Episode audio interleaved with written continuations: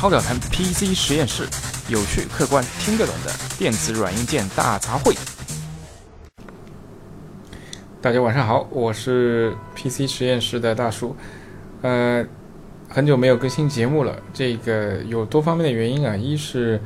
我和小 B 都最近比较忙，二是由于节目已经我看了看啊，仅 PC 实验室的话，可能也已经录了这个超过五十期的节目了，所以说。呃，其实大叔一定呃，经常花了很多时间呢，是在这个反思我们这个节目今后的发展方向啊，包括定位啊，包括用怎么样的一个更好的一个方式方法来展现我们这样的一个节目。因此，呃，近期的更新频率可能会放缓。那这个。所谓呃周期性的这样的一种劳逸结合的节目制作方式吧，也是为了在一段时间之后突然爆发，给大家带来更多精彩、高质量的节目。那今天的话题是什么呢？大叔还是想倚老卖老啊，跟大家唠一唠这个所谓整个消费 PC 的这个发展的这样的一个这样的一个进程。但是这个呃类似的话题有很多，但是我觉得侧重点不一样。以前我们是。总是就是侧重在一些就是，呃，纯粹的一些硬件的技术指标，包括以前也介绍过整个 PC 的发展历史啊，呃，对吧？从这个第一代奔腾啊，包括五 K 八六啊，呃，开始的这样的一个 PC 的发展历史。那今天呢，我觉得侧侧重的就是说，要跟大家分享一下我个人的感受啊，这以我为主吧，这个。呃，因为小 B 比较年轻啊，这个所以说他整个可能七零八零年代的这个记忆可能还是缺失的，是吧？OK，那既然说到电子消费啊，其实，呃，大叔是七零年生，呃，不是七零年生人啊，这个保密，这个不能这样说，其实是七十年代生，肯定不是七零年，没有这么老。呃，整个七八十年代的话，我记得当时所流行的这个四大件里面，是吧，是有。电视机、收录机，还有这个自行车缝纫机，哎，对，这个四大件，其那其实当时已经可以看到，虽然没有这个所谓的一个电子消费的这样的一个称呼啊，但是你看电子产品，除了缝纫机和自行车以外，电子产品这个收录机和电视机已经是成为了一个所谓呃成家立业的一个主流啊，呃，那那不要以为呃。当时的这个四大件，在今天看来好像是一个 a piece of cake，什么小菜一碟，但是当时其实是非常昂贵的嘛。只有到了这个所谓人生四大喜事啊，是吧？久旱逢甘霖，他乡遇故知，金榜题名，呃，金榜题名是洞房花烛夜。OK，呃，基本上其实也只有最后一一点洞房花烛夜的时候，才会有这个能力，或者是呃，因为现在我们叫啃老，以前叫这个。家里赞助是吧？这个，哎，这个扯远了。呃，就是说，你只有在结婚的时候，可能才会去制备这个这个四大件。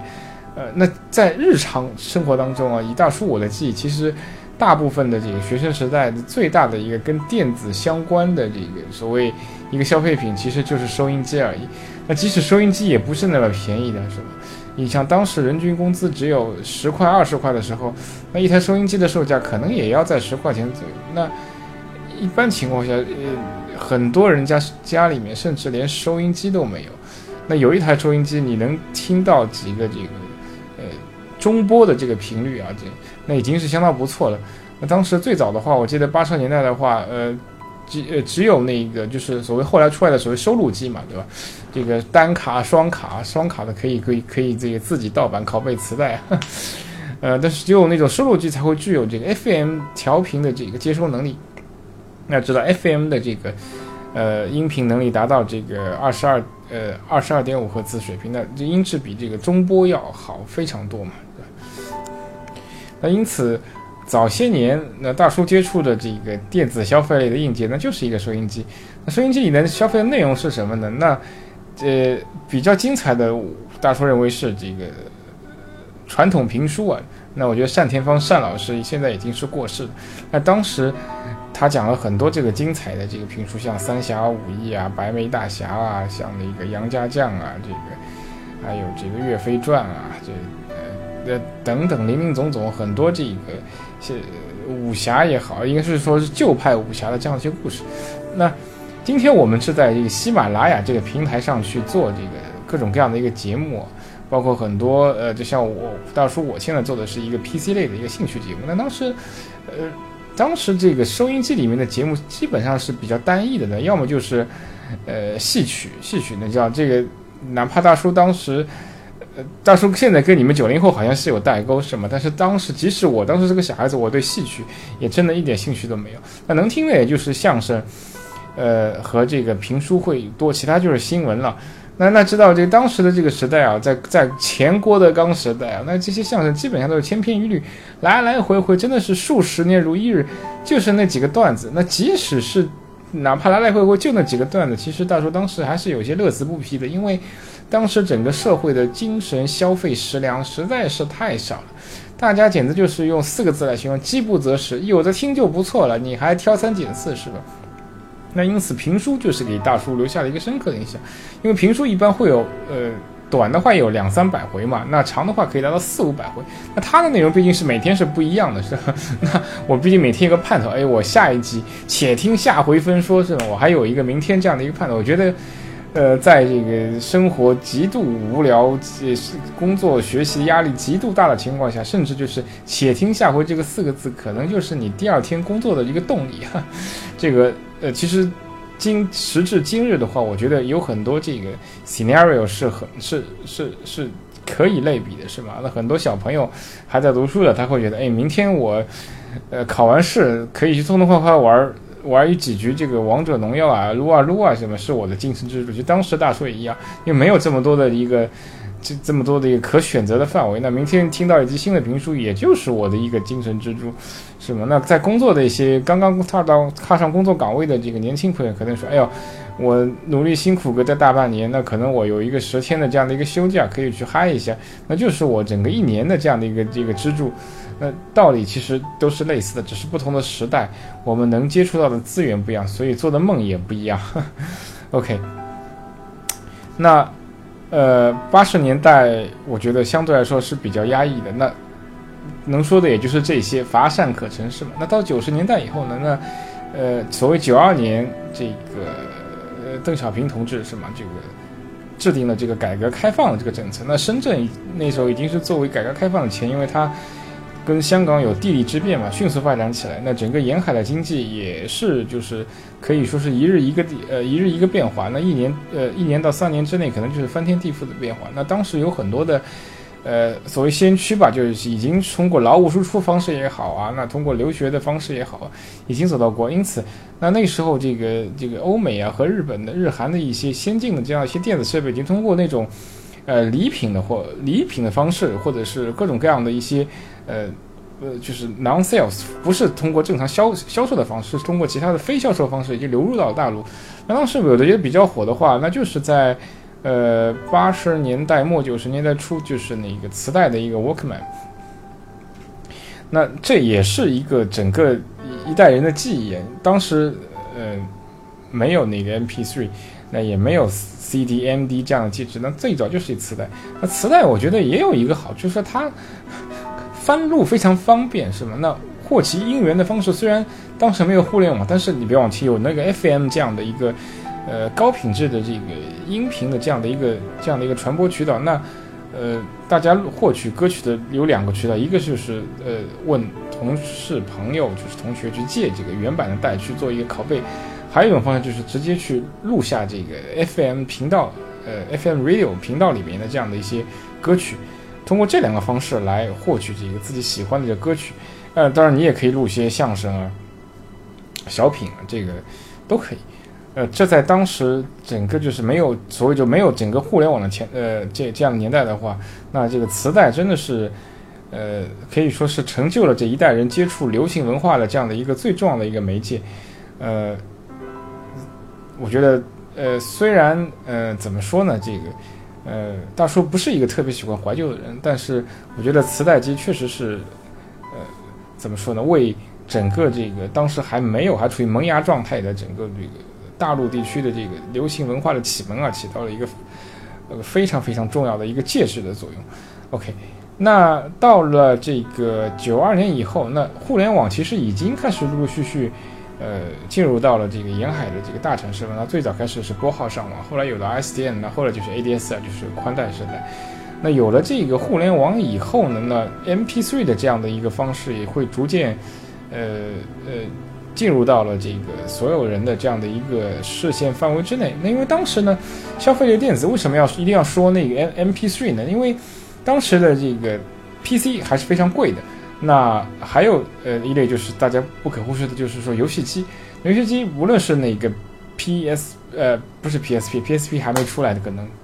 就是 PlayStation 也好啊，或者是火星也好啊，或者是 NU、GU 的这个家用机也好啊，或者还有一些早期的这个 3DO 的这样的一些这样的一些家用主机啊啊，那更早就是红白机啊，像像那个 Sega 的这样的一些就是所谓俗称立体机。那这些机器呢，其实。呃，尤其是后期的一些以光盘为介质的游戏机，还是相当贵的，那一台至少也要三四千块钱。那呃，早些年的话，即使是所谓盗版的这样的一些 CD 介质，那无论是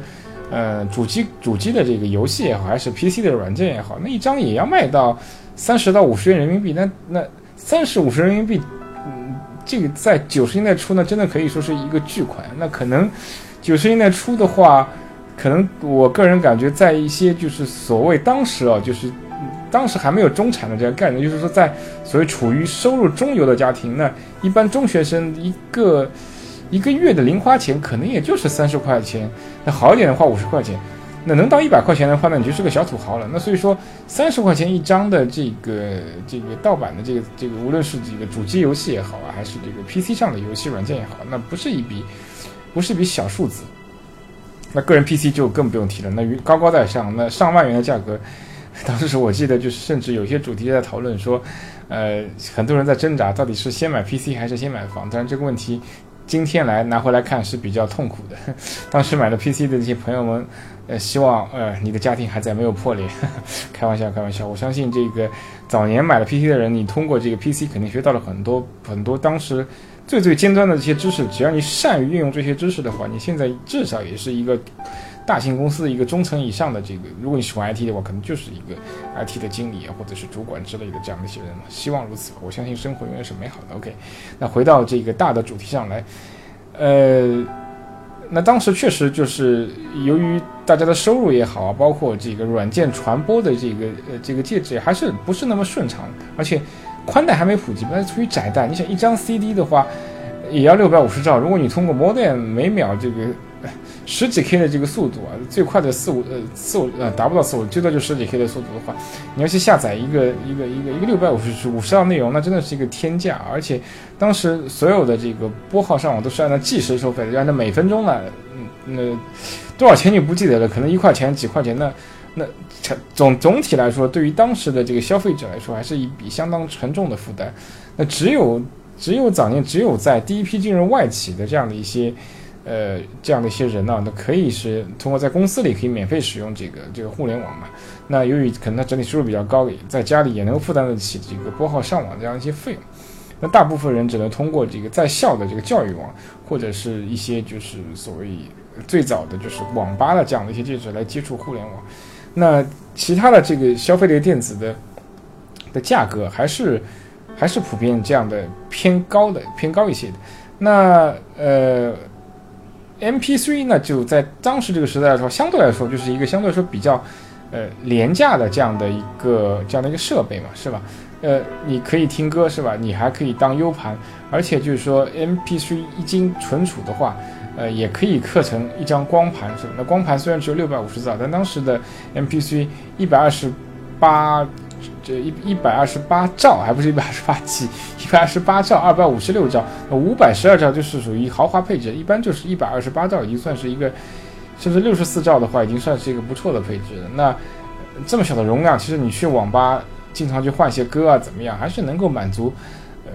当时的一些就是消费的一些比较简单的需求。那可能。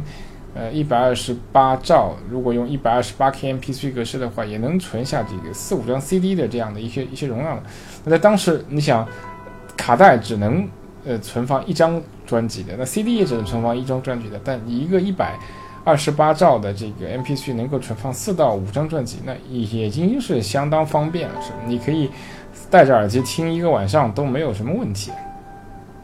你也可以甚至可以一边玩着 CS 是吧，一边就是听着你喜欢的歌，而且相对来说 MPC 的这个电池的续航能力还是比较强的。呃，而且也是最早采用了这个离子充电的方式，可以反复充电，不用去花钱再去再去用那个那个这个碱性电池，那也是为当时并不宽裕的这个用户省下了一大笔这个电池更换的这样一些钱嘛。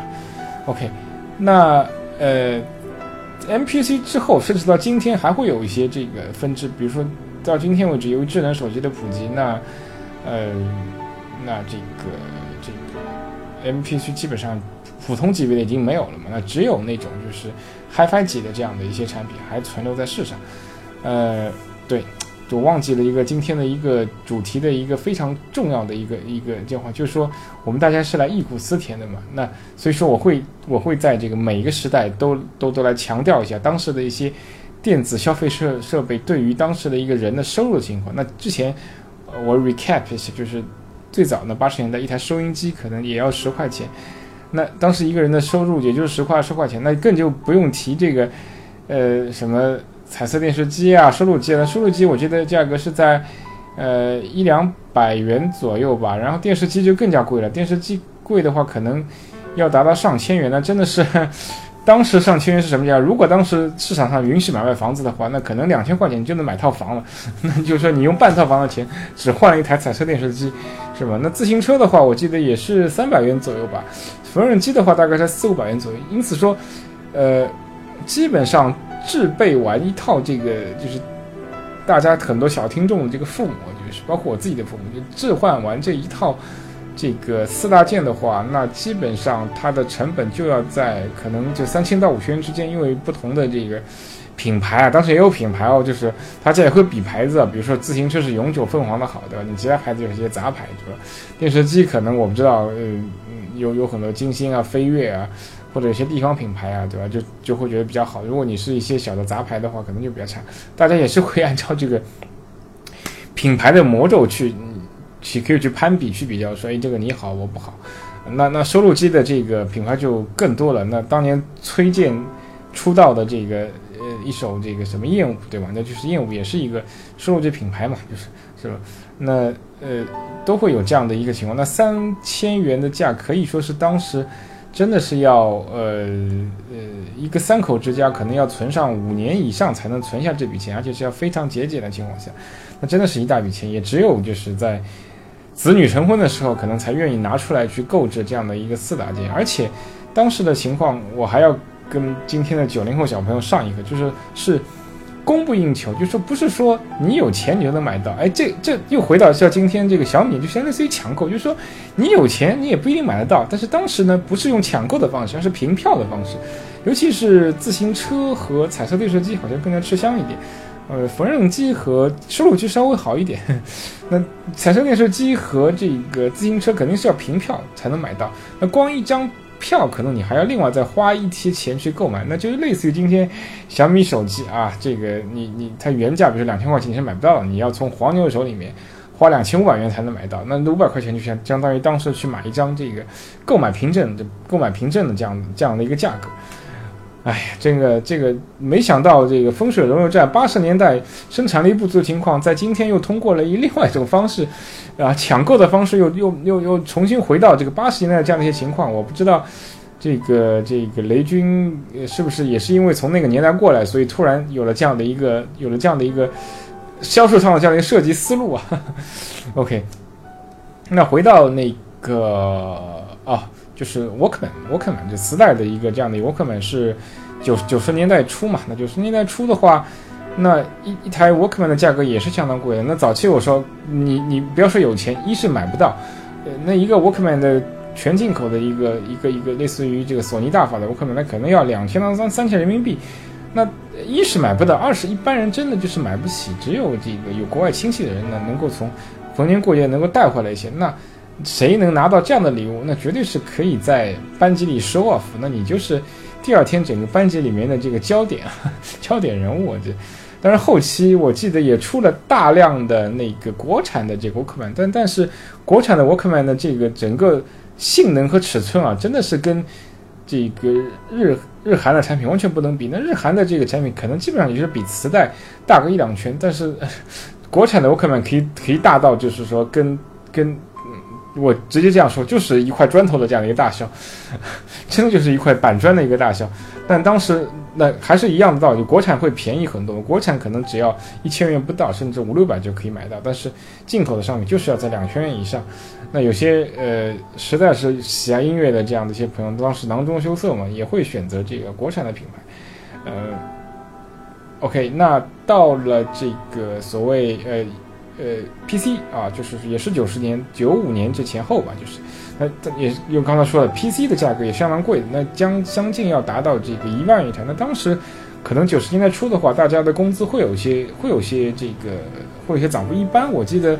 普通的这个职工家庭的话，应该是能达到五百到一千元的收入。那因此一台 PC 的这个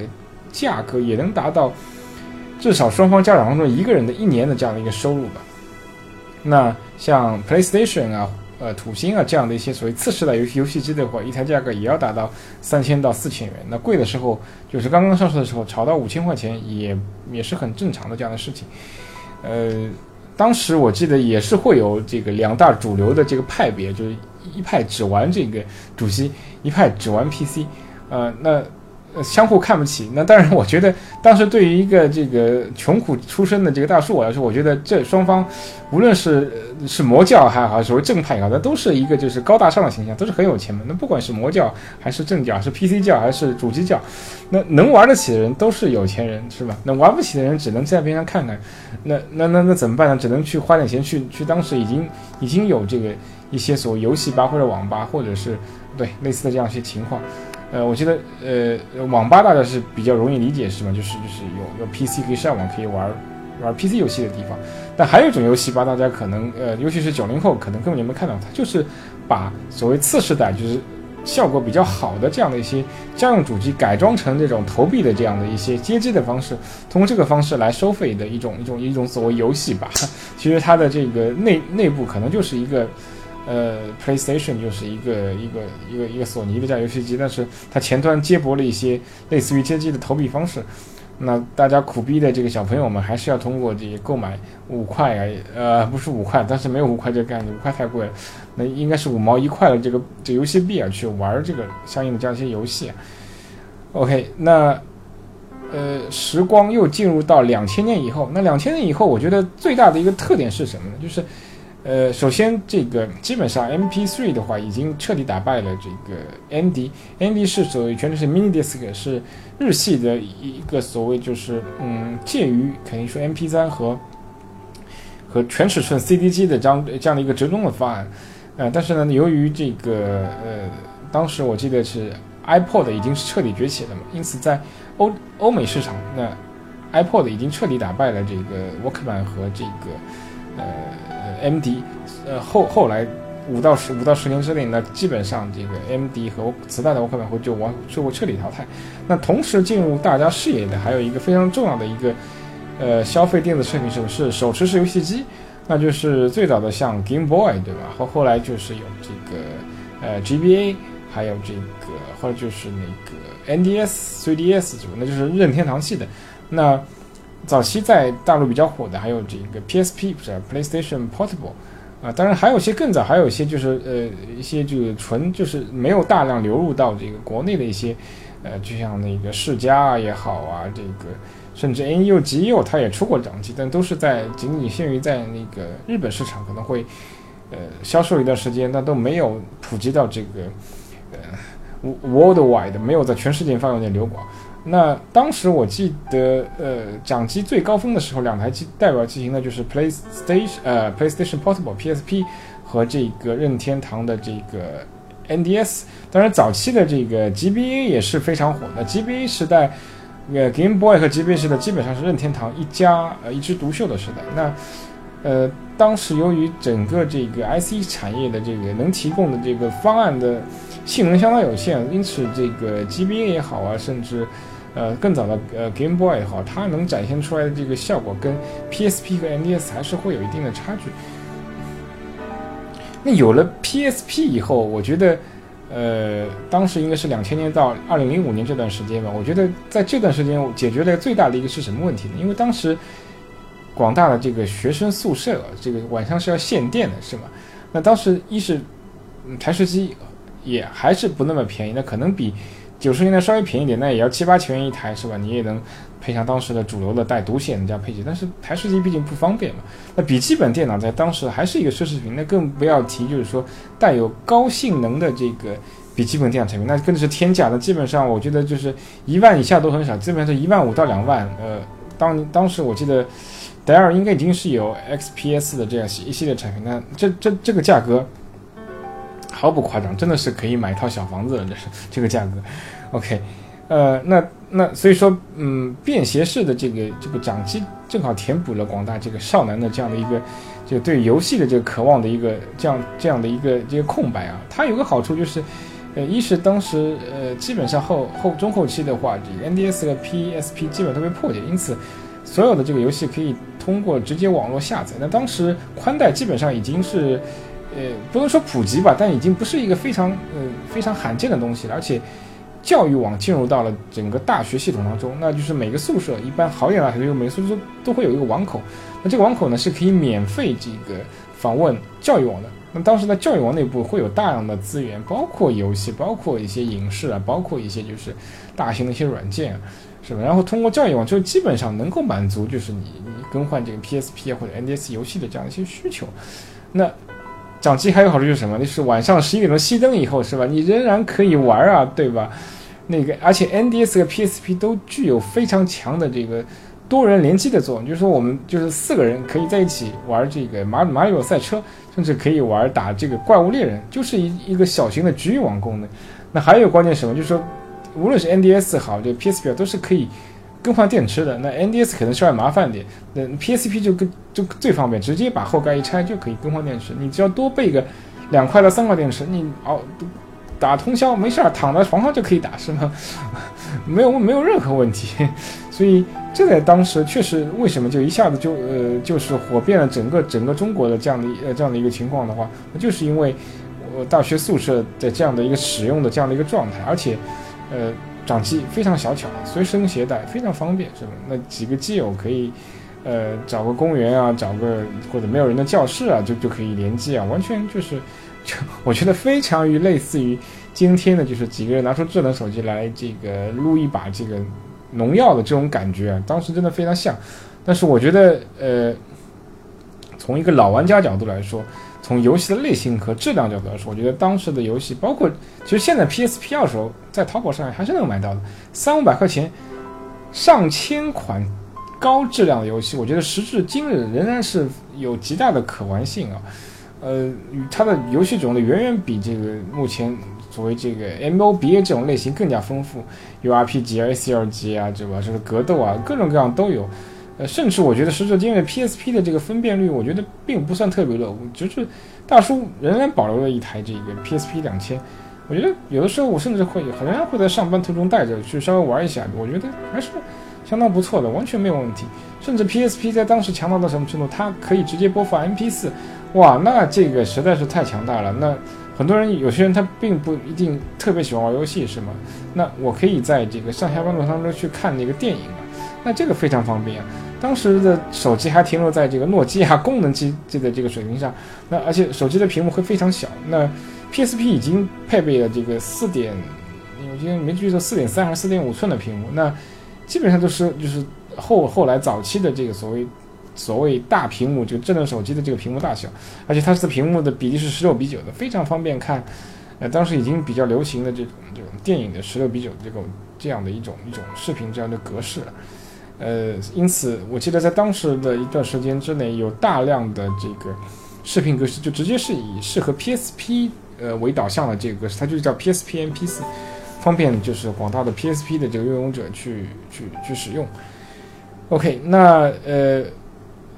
我觉得这个零二年到零五年还是一个非常精彩的五年，一是呃随着改革开放的深入，是吗？那大家口袋里的这个银子真的是越来越多了。那在零零五年的时候，呃，可能三千块钱一台的 PSP，呃，一千五百块钱一台的这个 NDS，对，对很多的这个已经上班的这个这个朋友，已经不算是一笔大的开销了。因为大家知道，呃呃，整个一九九二年到二零一二年是呃外企或者是后期的垄断国企崛起的这个二十年，那还是在整个社会的话培养一大批高收入人群啊。那呃，当你的薪水已经拿到这个一定程度以后，那这。三千千元左右的这个，无论是手机也好，还是这个消费电子也好，我觉得对于当时的相当一部分人来说，已经不算是一个特别高的这样的一个消费了。因此，在那一段时间，这个整个消费电子的这个发展，我觉得也是相当相当呃迅猛了。OK，那时间进入到这个二零一零年以后，大家都知道，那就是智能手机的这个已经崛起了。那同样的情况是，整个 PC 的这个成本是不断下降。那二零一零年的话，呃，你我觉得就是是，呃，花三千元人民币左右就已经能够配上一台，就是说能够玩上这百分之八十九十以上的主流游戏的这个 PC 主机了。而笔记本的价格也由于类似于像神州这样的品牌的这个大力的杀价，它的价格也也也被拉拉下了神坛。那在零五年之前的话，可能大量的笔记本都是在一万元以上。那到了一零年的话，大量的这个四五千左右的主流笔记本也涌现到了这个，呃，所有的消费者这样这样的一个面前。那，呃，PC 的这个成本到了二零一七年，大家知道，那成本真的是越来越来越低。那可能整个 PC 的定位已经从早期的一个所谓比较奢侈的一个。电子产品已经变成了一个每家每户甚至每家公司每个地方都必须是要使用的商品。那后期这个智能手机，呃，也取代了部分，就是呃，包括平板取代了部分的这个 PC 的当时的这样的一些作用啊。哦，呃，大叔还漏掉了当中一个非常重要的一个过渡性产品。其实，在呃今天的所谓一个智能手机取代这个，不能说取代吧，就部分取代这个 PC。呃，或者是传统的这个呃 X 八六构架笔记本的这个当中，还出现过一代产品，那就是所谓 Pocket PC。呃，Pocket PC 其实有两大类，一类是叫做 Palm 类的，Palm 类的这样的一个构架，但在当时是处于一个相对来说。呃，低功耗，但是性能也会相对来说偏低的这样的一个掌上设备的一个一个方案，它的一些呃也其实所谓这这些整个硬件和软件的框架，其实跟今天的这个无论是 iOS 和安卓，呃，在理念上已经非常非常近似，它有一个统一的平台，它有这个可以下载的这些软件，只是软件在当时呃受到这个硬件平台的这性能限制，可能相对跟今天比会比较简陋一些，但是一些基本的。一些就是即时通信啊，或者一些这个看文档的这样一些功能，基本上都已经具备了。那还有大类就是 微软和这个英特尔，呃，非常非常，当时其实他们已经推出了一个软硬件相结合的，微软推出了 Windows CE，然后这个英特尔其实是有一个叫 X Scale 的这样一个处理器，其实就是 ARM 处理器，但是呃 Pocket PC 在呃。如果没记错的话，基本上，呃，在市场上销售了五到十年以后，不知道为什么，这个英特尔突然把自己的这个 这个 X Scale 的这个处理器给打包给给贱卖了。然后 Windows CE 的后期也停止了更新，有一段时间只能就是存活于就是一些呃售客户市场，比如说什么早期的这个车载的 GPS，对吧？它其实就是一个以 Windows CE 为基础的一个只运行单一应用程序的这样一种所谓售客户端。呃，那到后期基本大家知道，呃，包括直到今天整个 Windows Mobile，也就是这个鸟样，是，呃，这真确实是让人非常扼腕的事情。微软也好，这个英特尔也好，其实内部应该还是说明它当时是内部是有 有一部分的这个有识之士啊，其实已经看到了这种便携式设备的这个发展的这样的一些前景，但不知道为什么，我是大公司的这个 bureaucracy 啊，还是。所谓这个觉得，呃，这个产品短期之内不太可能有有爆发式的增长，还是觉得现有产品太自信，对吧？就英特尔，包括微软也是，对吧？一个一一个系统可以用，呃，你想 XP 和 Win 七都使用了很长时间才更新啊，有的时候它的继任者是吧都不太好，还等到再下一个版本，就像 Win 八被大家吐槽到 Win 十才稍微收回点口碑，那英特尔就更加不用提了，是吧？从从这个 SMB 开始开始就开始挤牙膏，挤到今天的这个呃 Skylake、KB Lake，这简直就是令人发指。呃，OK，那呃在今天节目的这个结尾呢，大叔想说什么呢？是我觉得呃，今天生于这个九零后啊，甚至可以说是九五后甚至零零后的这个小朋友，真的是非常幸福，因为今天跟整八十年代、九十年代的一个最大区别是什么？就是说，呃，硬件的这个成本极其极其低，就是大家获取一台这个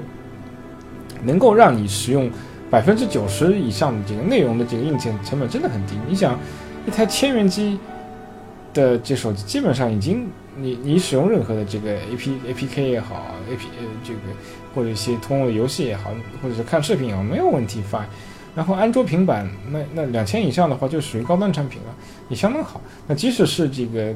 所谓高冷的高大上的这个苹果，最近也是呃降价频频啊，它推出了很多这个三十二 G B 的这个 iPhone 六，我记得价格好像只有两千五左右，而且这个对于一个所谓就是对学生，我觉得非常实用的一个 iPad 来说，呃，二 iPad 二零一七的话，它有一款这个一百二十八 G 的产品，价格之前在六幺八的时候打折，甚至低到了这个三千元以下。这，那这在以前简直是不可思议的。你要知道，这个呃，如果在这个九十年代，甚至是两千年初，有有有一台这样的一个能续航这么长、容量这么大的一个内容又这么丰富的一个一个一个消费类产品的话，我觉得。当时人在读书的这个大说说，首先一点就是它能够极大的帮助我提高我的这个学习效率。因此啊，我还是就是 倚老卖老的说一句，就是真的，今天的这个九五或零零后，呃，你们这实在是太幸福了。一是呃，硬件的这个成本，消费类电子硬件成本已经非常低，而且你需要不不光是单台设备低，就是。由于设备的这个集成性能极大提高，就是说，其实基本上你只要有有有一个智能手机，有一个有一个 Pad，我觉得就够了。所有的这个市面上的应应用或者是娱乐，你基本上都能够接触到了。不像以前，就是哦，你玩你要玩 PSP，你得你得买个 PSP，你要玩这个。呃，那个任任任天堂的游戏，你还得买个任天堂的游戏机是吧？你要买一个呃，你要玩这个 Sega 游戏，你还要买个土星是吧？哦，你要玩 PC 游戏，你还还你还得买个 PC。OK，那今天可能一台高性能的这个这个这个平板也好啊，手机也好，能已经能通过模拟器把前一十十年、二十年的一些精华的这个应用全部就模拟了一遍，而且即使是呃。不用考虑模拟以前的这样的一些应用的话，即使当代的这这么的应用也已经是极大丰富，基本上已经就是覆盖了你食衣食住行所有的这样的一些需求。呃，硬件成本很低，这个软软件获取的这个渠道也非常通畅。那内容互联网上免费内容实在是太多了，你你要学习的话有很多很多免费的学习资料。还有一个就是说网络使用费用，那在那在那更是几乎是可以说是。就达到了免费的程度，是吧？嗯，整个社会上有很多免费的这个 WiFi 的热点，那就是宽带的费用跟二十年前比也是一个天一个地啊。那考虑到收入因素的话，基本上可以说已经是可以说是忽略不计了。因此，呃，我觉得呃，九五后、零零后真是进入到了一个幸福的这样的一个时代。呃，那作为一个七零后的大叔的我，我是呃，在节目的今天结尾就是。呃，有有一句所谓这个，有一句所谓怎么说呢？因为我也不想去教育这个所有人，但是我觉得就是一定要珍惜好，就是你目前有这样的一个大好的形势，那善用你手里的这个消费的电子设备，呃，既要玩好，那也要最大化的这个帮助你自己提高你的学习和工作效率，这才不负了这一个这么好的一个时代。好，那今天的节目啰嗦嗦就说到这儿，呃，希望大家没有睡着吧？啊，晚安，拜拜。